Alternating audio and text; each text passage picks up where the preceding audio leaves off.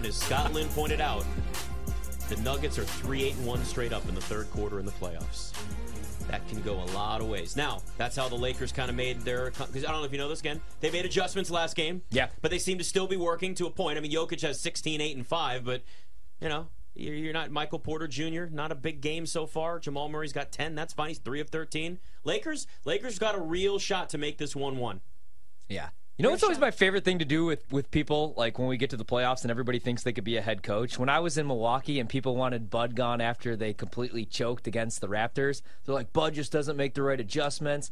I always like to say, what adjustments would you make?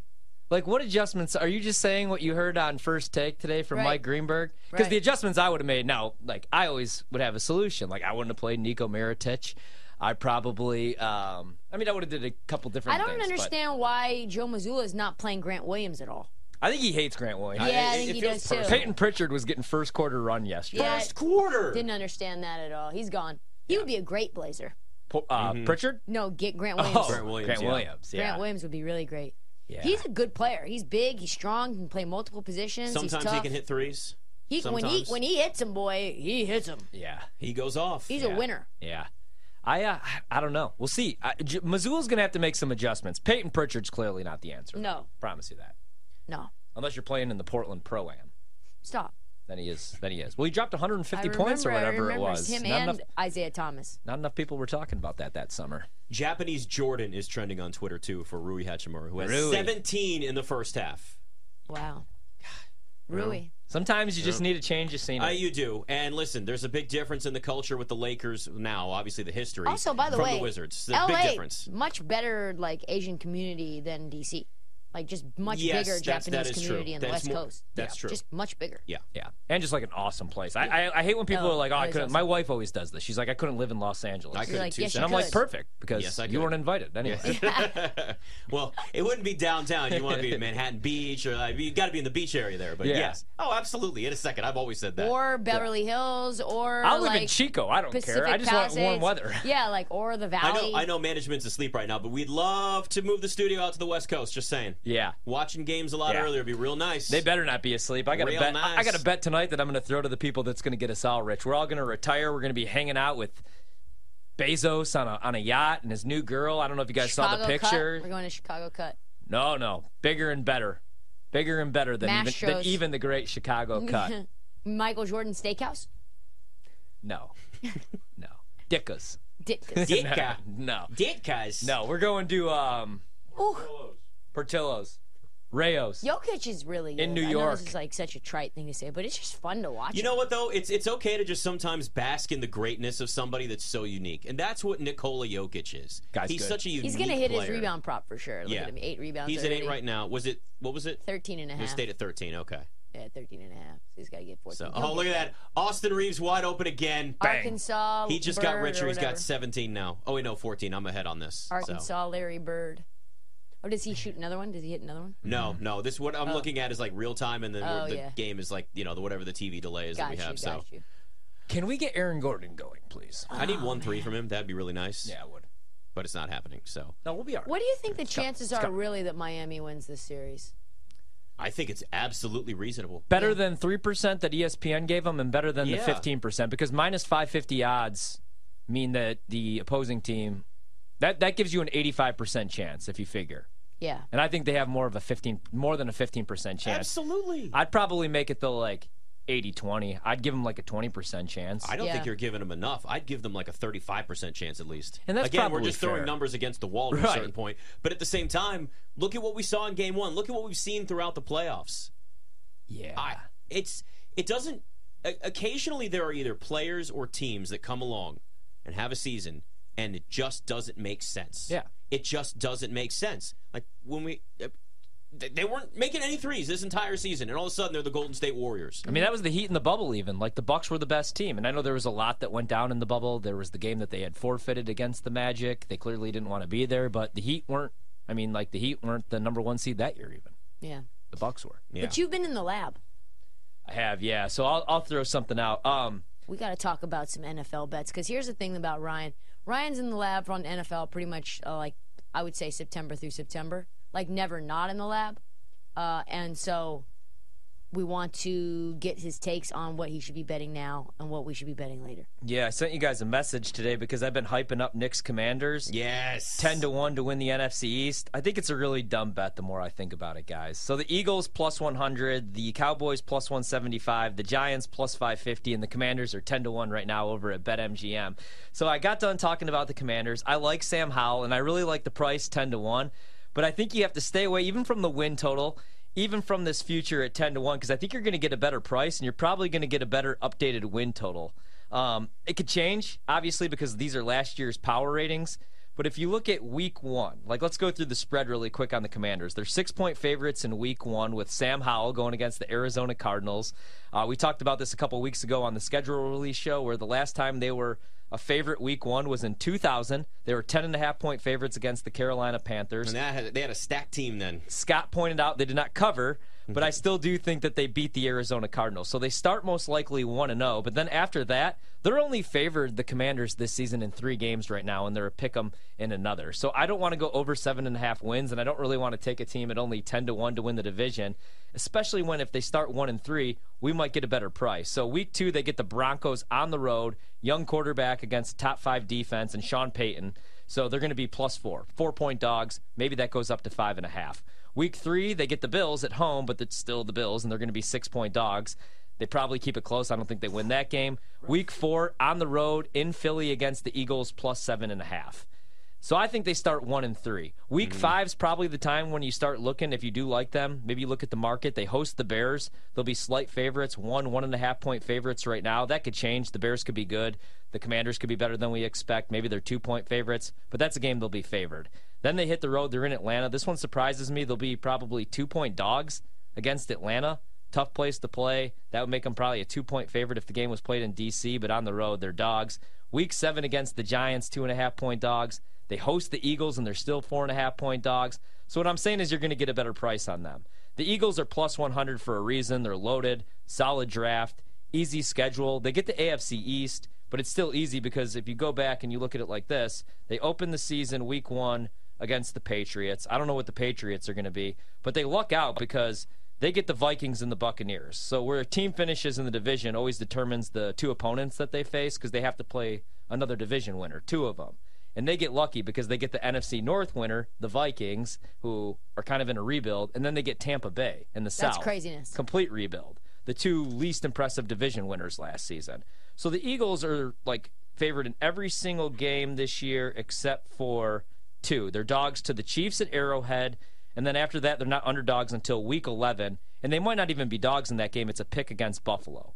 And then on the road, week 14 against Dallas. So they're favorites in every game except for three. That's why that price as is.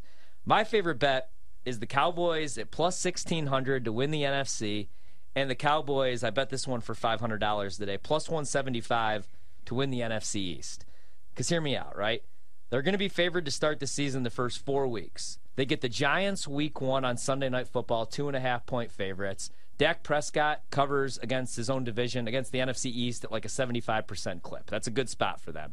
After that, they get the Jets, one point favorites as of right now in that game.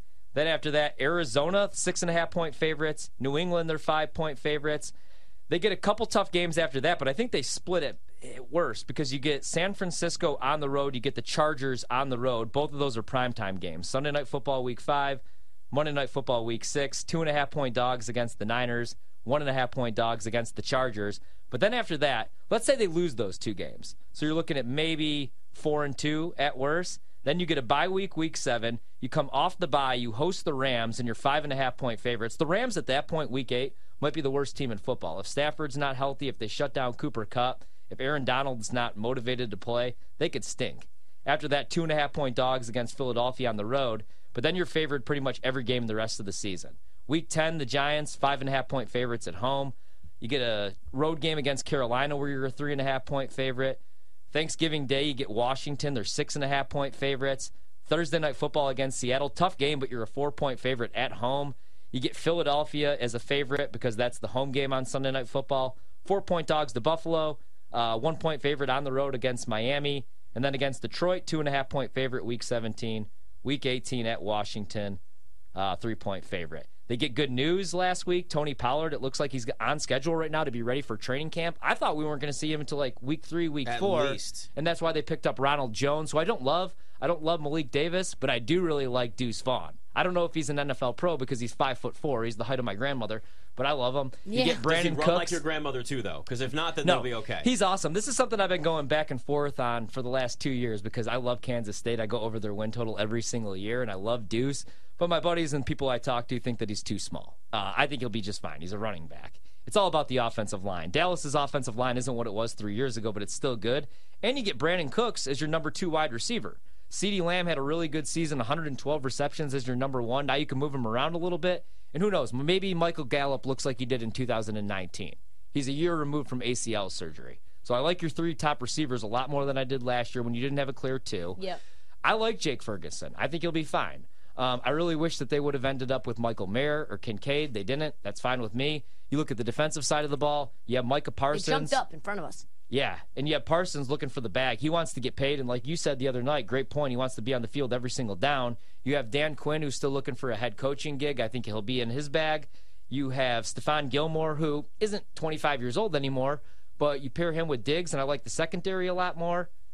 We haven't had a repeat winner since Master P was saying, uh, and I like the Dallas Cowboys, plus 175, and I think they might uh, break the curse, get Jerry another Super Bowl. 16 to 1's an awesome price.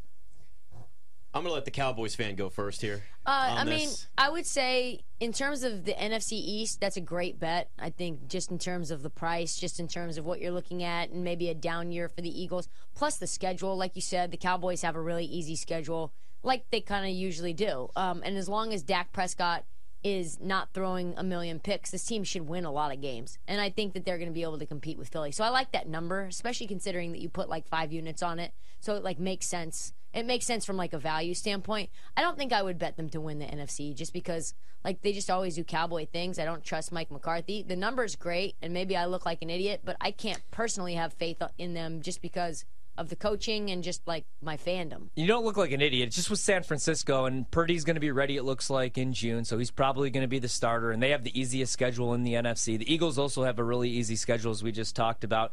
I just love the price because there's only like three teams you could Good really make the case for in the NFC, and it's the Eagles who are great and the rightful favorites, but injuries It's really happen just like in a the pricing NFL. thing and then you can hedge out of it. Yeah, and then San Francisco. And Dak was really awesome in that first playoff game against Tampa. Yeah. I know this season, like, he didn't play very good against San Francisco two years in a row, but also they're going to run the ball now more. Yep. Like, you know, we'll see. Uh, Mike McCarthy scares me a little bit, I don't hate it, especially if you think there's only like maybe three, four teams in the NFC that could legitimately win it. Then you're getting 16 to one for something that's really four to one. the reason I really like it is just because I don't think that the price is going to be there. Like, if it was something that we could wait on and get a better number, because plus 175 kind of sucks when you're going against, you got the Eagles in the Yeah. same division who just played in the Super Bowl.